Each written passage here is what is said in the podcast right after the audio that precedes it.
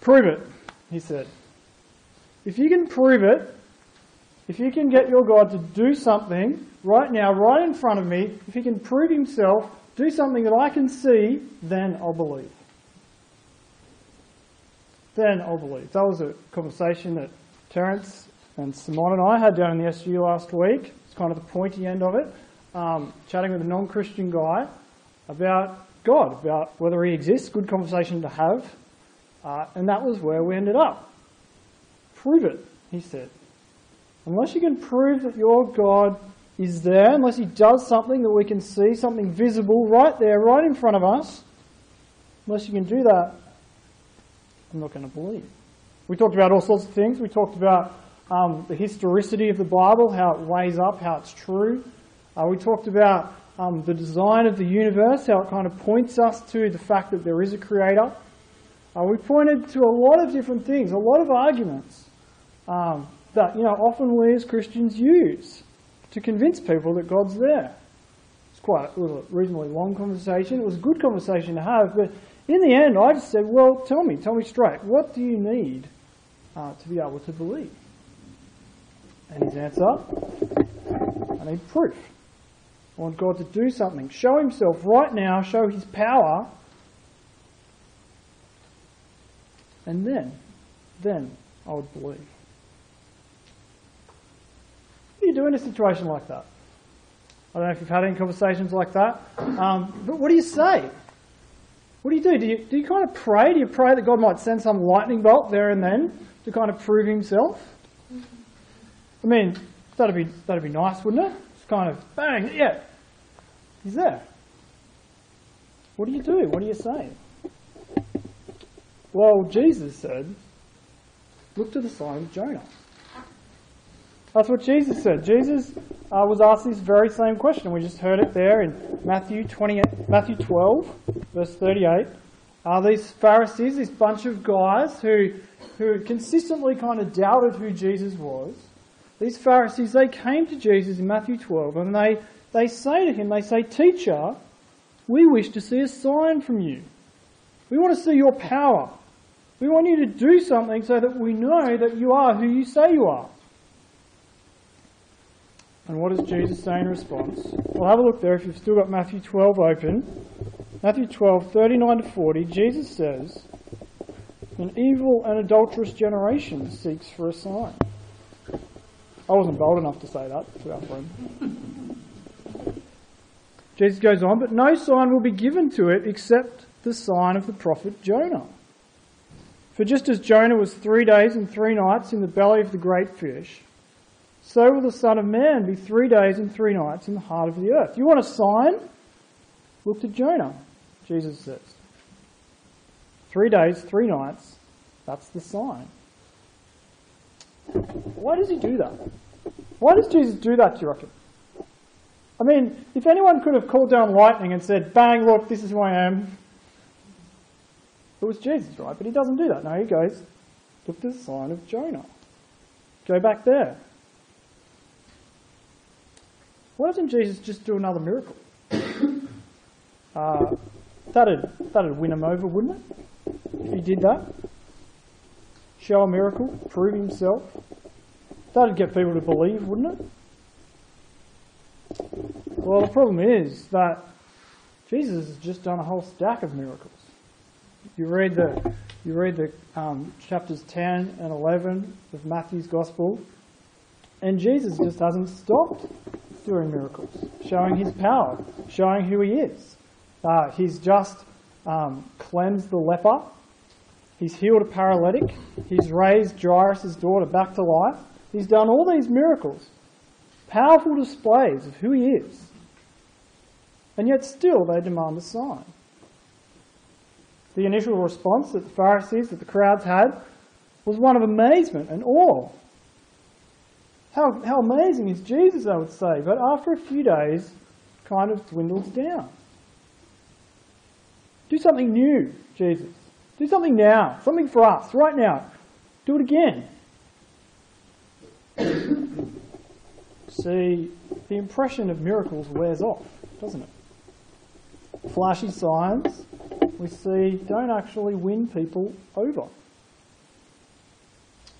sometimes I think we as Christians fall for this. We think sometimes, I, I think this, you know, if we could just get the music right, or if we could just have the, the right speaker, then people would become Christian, then people would come. If we could just get whatever it is, if we could just do that one thing, then people would have to become Christian, would have a revival. Let's get that speaker up from Melbourne. Let's get this band in and let's let's dim the lights, eh? Why don't we dim the lights? That might help. Do something like that. Then people will be saved. You ever think that way? The problem is, and, and this is the key, I think, is that it, it doesn't actually work like that. See, the power to save people is never in us and what we do. No, it's in God and what He does. Even if we could call down miracles, even if I could just go lightning bang right now, that wouldn't save people. No, God doesn't work that way. God's not actually into proving himself in that sort of a way. God's actually done something much greater than just sending a miracle. God sent himself. Sent his son. And that's what the sign of Jonah is actually all about. Jesus says, Look to the sign of Jonah. Look back there, he says. Why? Well, because it points us to the greatest miracle. It points us to the miracle of salvation, of how it actually works, how it happens. The miracle is that it's God who saves sinners. That's what Jesus is talking about. That's what he wants us to see. It's not about miracles, it's not about being flashy, it's about God. God is the one who saves. So, what we see in Jonah 2, what we're going to look at tonight, is that salvation comes from the Lord. That's verse 9 of chapter 2. It's God's work to save people. It's God who shows mercy. It's God who gives grace. It's God who answers people with abundant mercy, gives them life when they call out to Him. That's what we're going to see as we look at Jonah. And I think we need to see this afresh. We as Christians need to hear this over and over again. We need to understand that it's God who saves because that's what actually helps us understand our part in this mission that we're on. Remember last week we talked about how God's people were never meant to just be a group. No, God's people were always, from Israel right until now, always meant to be a blessing to the nations. God blessed them, saved them, gave them everything, what they are, called them to be his people, so that his blessings would flow through them and go to the nations. The way that happens, though, is that God saves through us. God saves through us. We need to hear this loud and clear.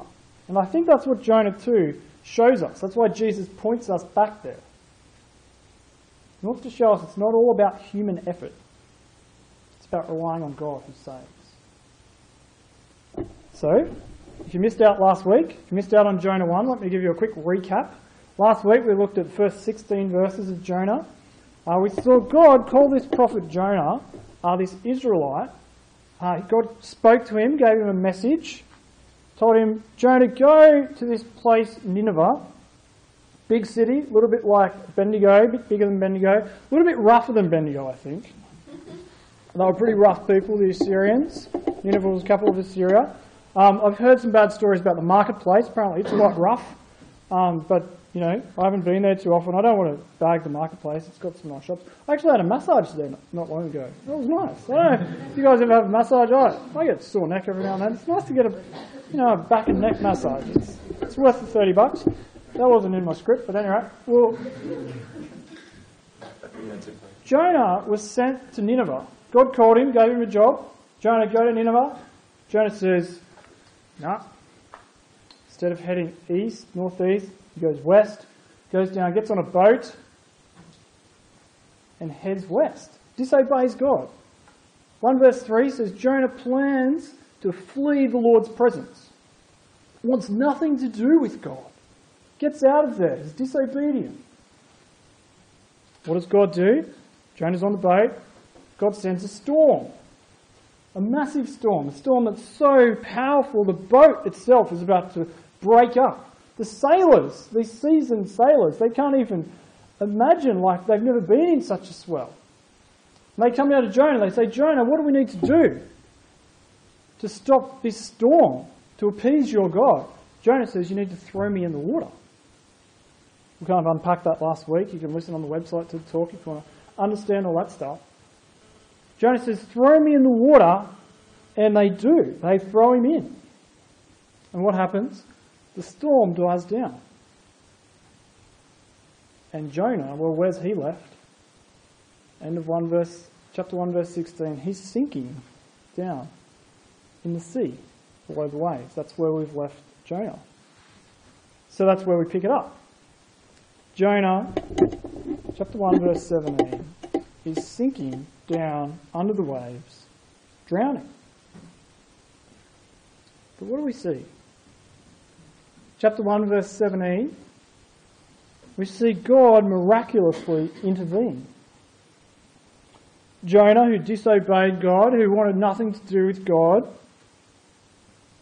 sinking down, drowning. He's actually getting what he deserved. Chapter 1, verse 3 Jonah set out to flee the Lord's presence. He's getting that now. He's being cut off from God as he sinks to his death. That's what death is it's being forsaken, cut off from God. Jonah's getting what he wanted, what he chose in his disobedience. A bit like a lot of people, a bit like us sometimes. Just ignore God, leave him alone. What does it lead to? It leads to death.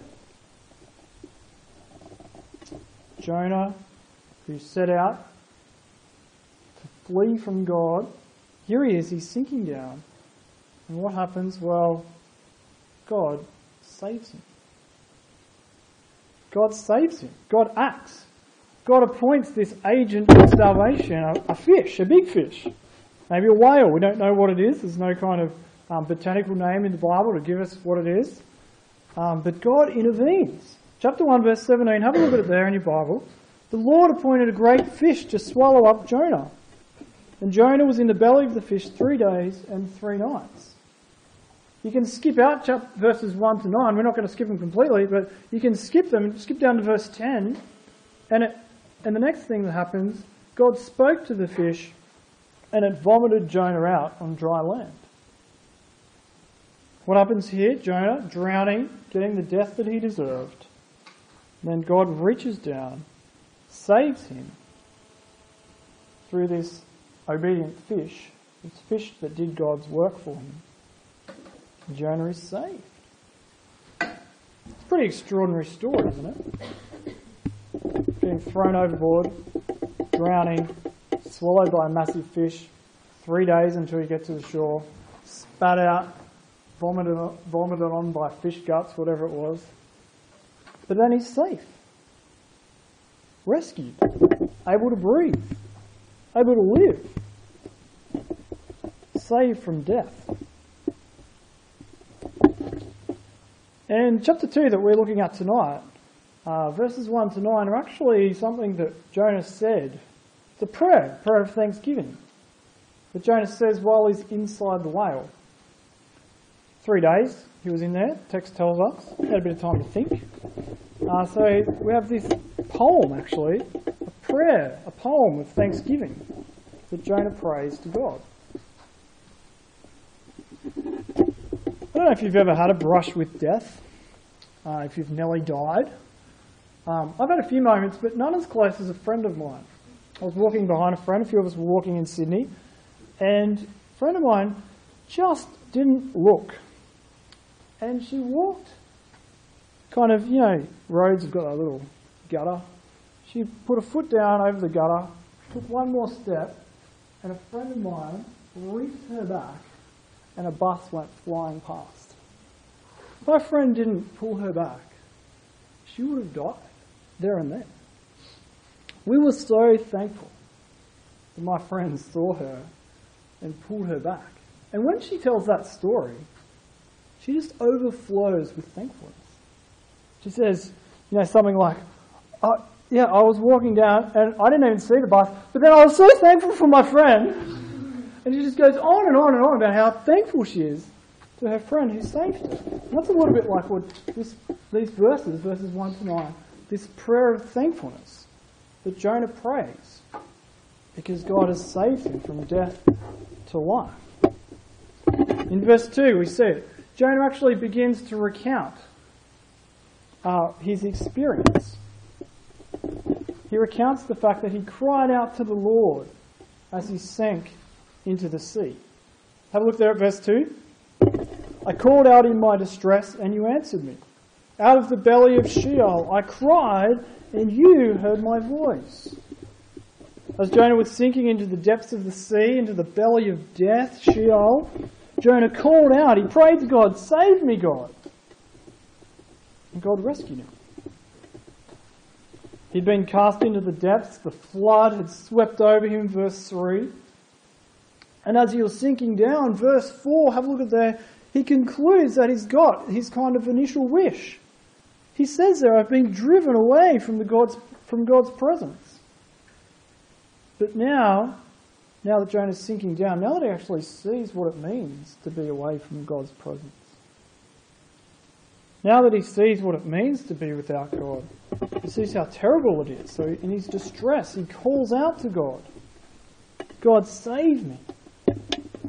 And God did. it.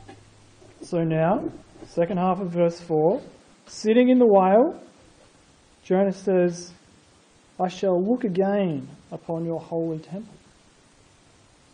It's a, it's a statement of thankfulness. I shall go again and see the Lord. I shall worship him again. I have not died, is the sentiment of that verse. See, Jonah's death, he's brushed with death, sorry, he didn't actually die. He's brushed with death. It changes him. He sees that he needs God as he stares death in the face. And now that God has saved him, he sees that God truly is good. There was a saying in World War II uh, that there are no atheists in foxholes. I don't know if you know what a foxhole is. The foxhole there, it describes the trench that those men in World War II dug themselves and sat in. And as bullets flew overhead, and their fellow soldiers poured out over those trenches and went into battle. Certain death. The saying was, There are no atheists in foxholes. Every man prayed to God before he went out over that trench.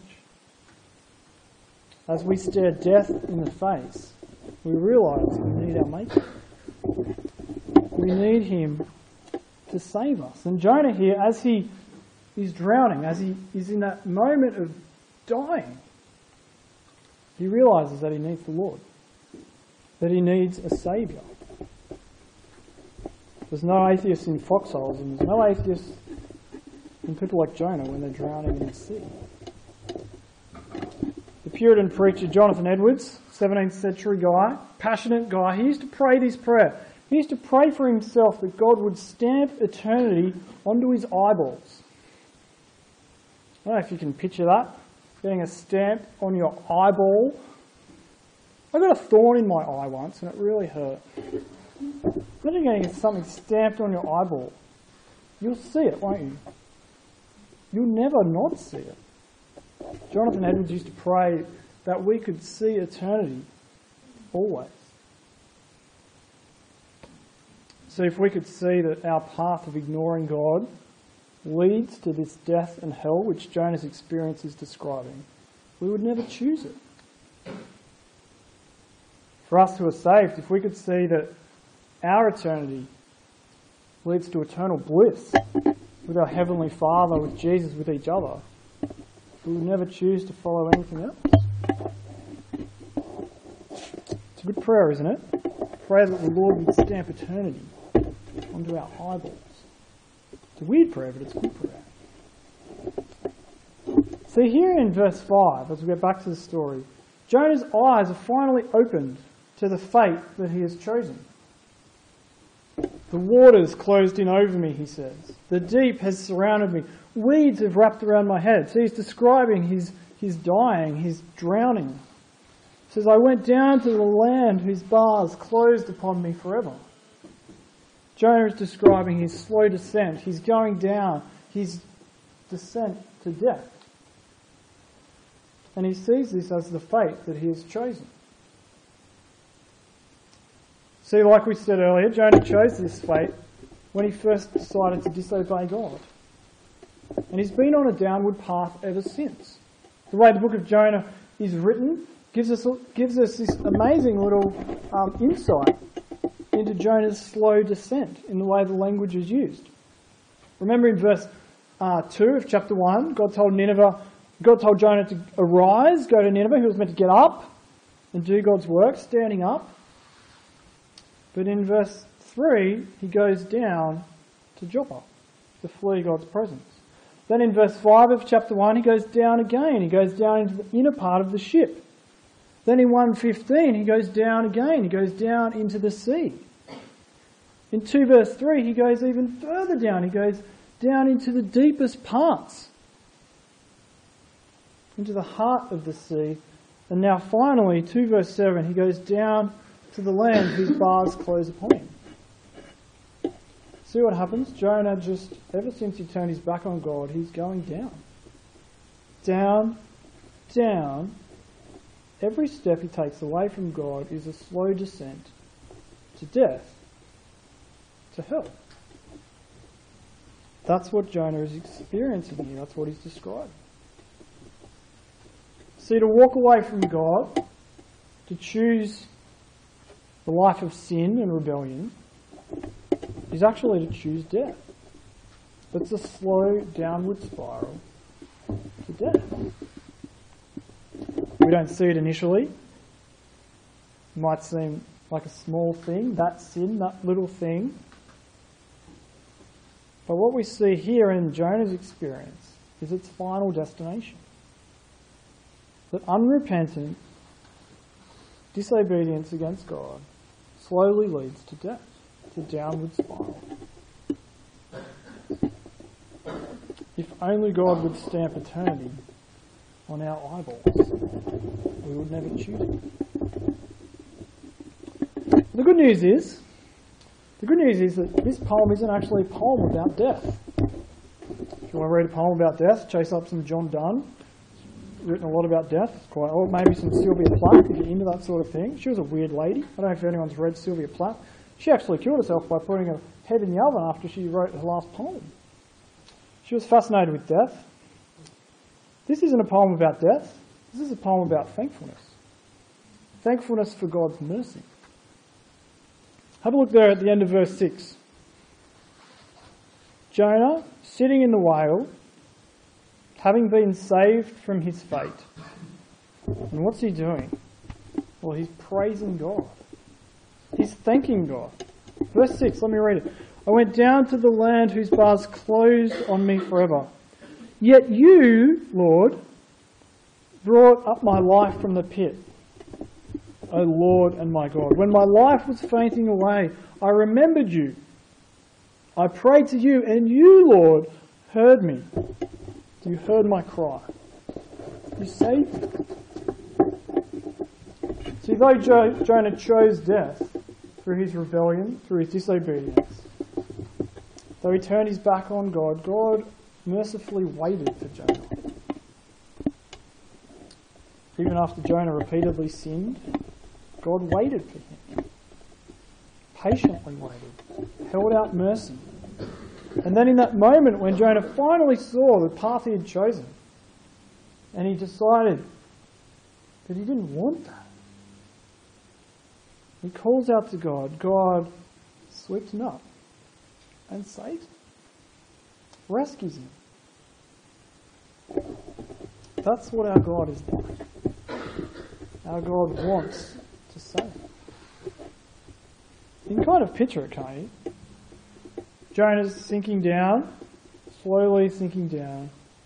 And finally, he realized that he's turned his back on God. And as soon as he looks up, and cries out to God, he's saved. That's what God is like. He's powerful to save. But more than that, he's willing to save.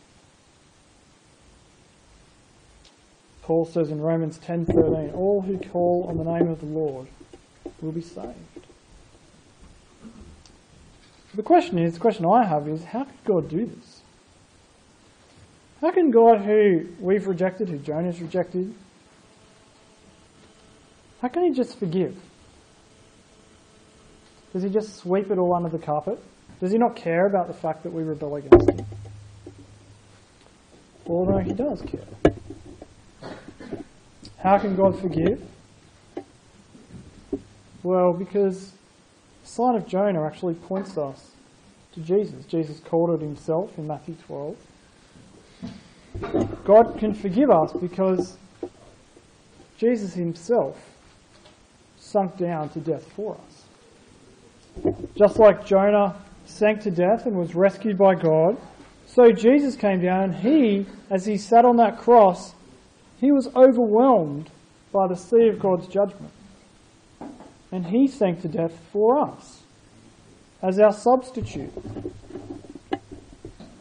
Jesus did not deserve death, but he chose to take it on for himself, for us. Jesus came to save. That was his mission.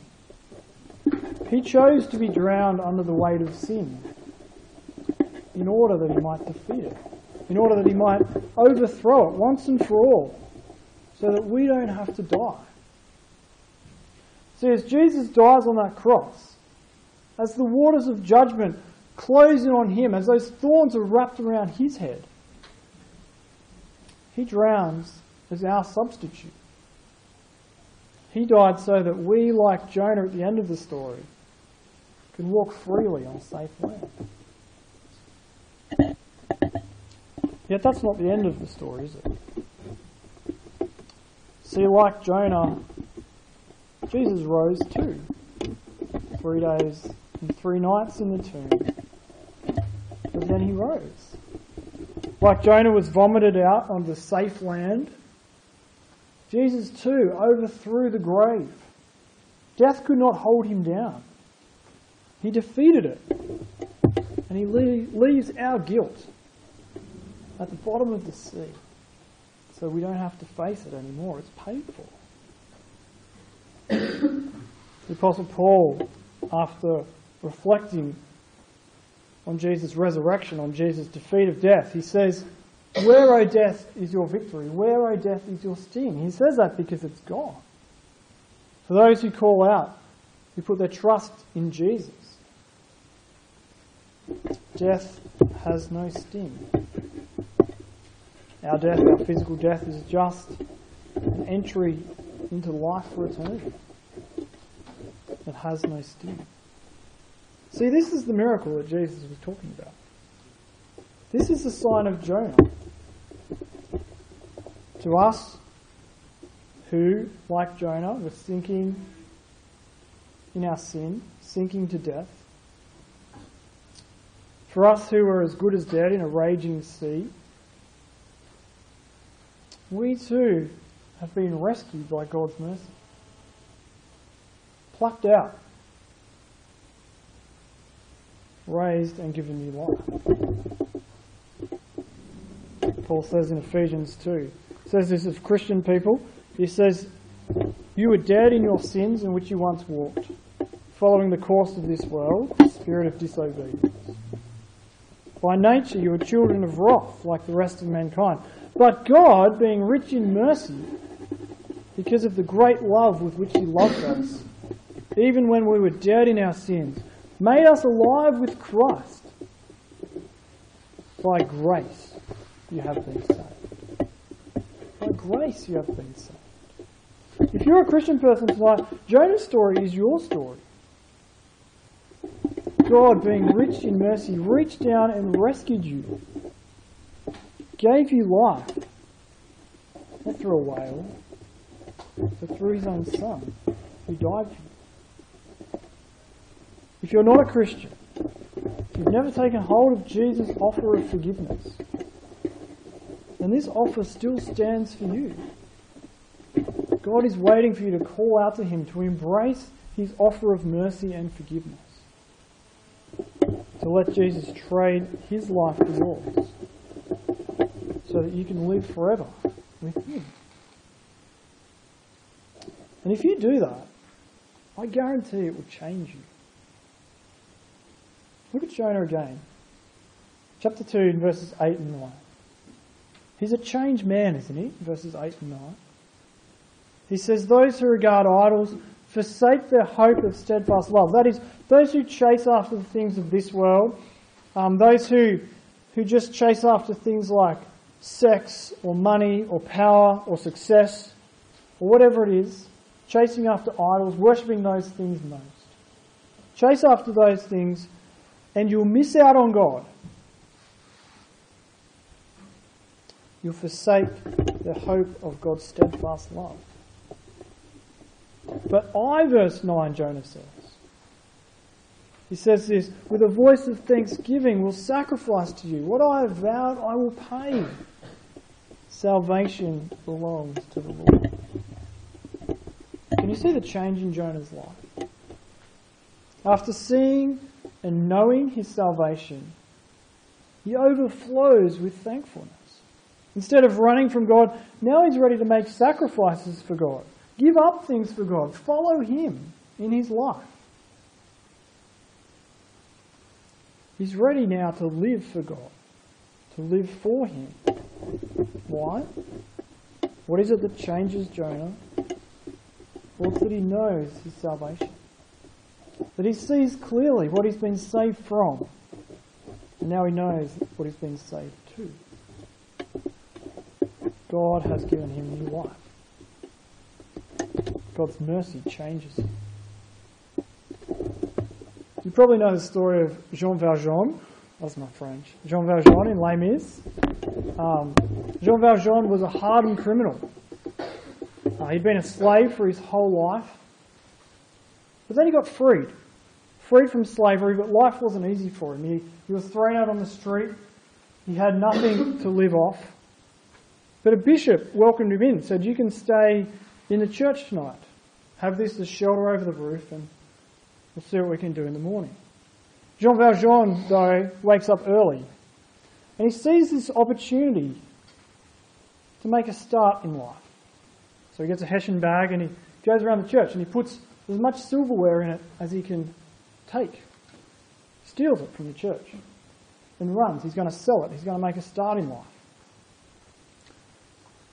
City guards, though, they catch Jean Valjean and they recognise that the uh, silverware is from the church and they drag him back in. They take him to the, to the bishop and they say, This man has stolen from you.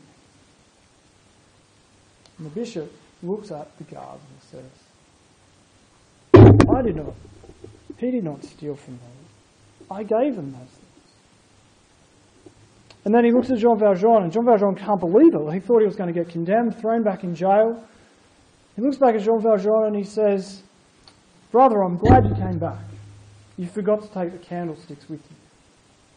And he gets the candlesticks and he puts them in the bag and he sends him on his way. This bishop has been stolen from, robbed from, shows incredible mercy and forgiveness. And in the rest of the movie, in the rest of the play, or the book, whatever form you've seen Les Mis in, Jean Valjean is a changed man. He makes it his endeavour to live an honest life, and he does, even when it's really hard. And he consistently keeps remembering that one act of mercy that was shown to him. He lives because mercy was shown to him. It changes him. It's an incredible movie. But it only half picks up on what we have in Christ, doesn't it? If only we could have eternity stamped on our eyes, that we could see that we've been taken from eternal death to eternal life.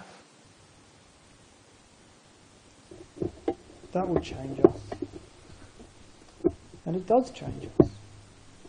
That's why Jesus says, look at the sign of Jonah. Go back there. Look, it's God who saves. That's your story. See, Jonah 2, it teaches us that it's God who saves, and it's God who changes us. We see this filled out in the New Testament even further in places like John 3. You see that God sends His Holy Spirit to rebirth people. So they're reborn, given a whole new life. It's God who saves, God who extends mercy. And friends, I think that gives us amazing hope as we think about doing mission here on campus.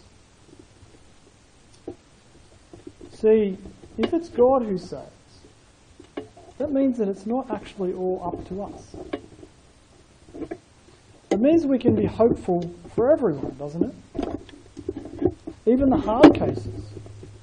The people who consistently reject Jesus. Because it's not actually about the quality of our arguments.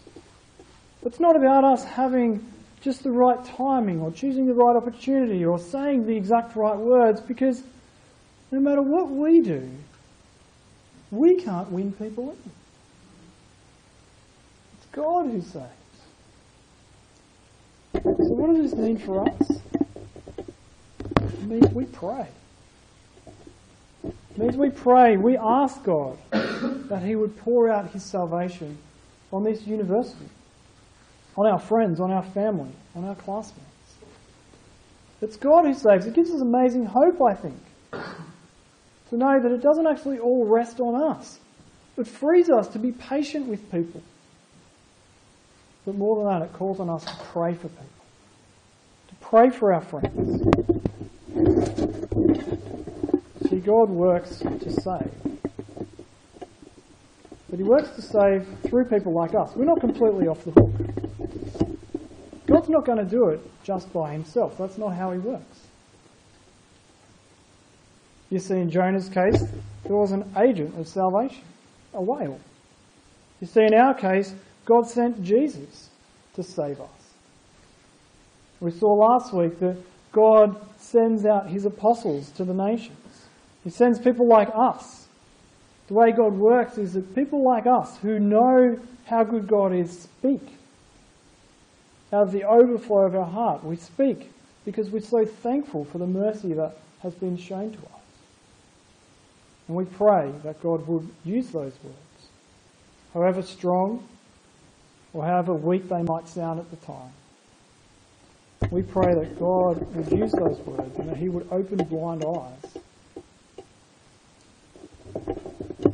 We pray that God would stamp eternity on people's eyes so that they might see their plight and turn back to Him. So, will you do that? Will you join in praying to our God? Praying that He will extend His mercy and save people. He will send His Spirit to give new life. We don't need to just push people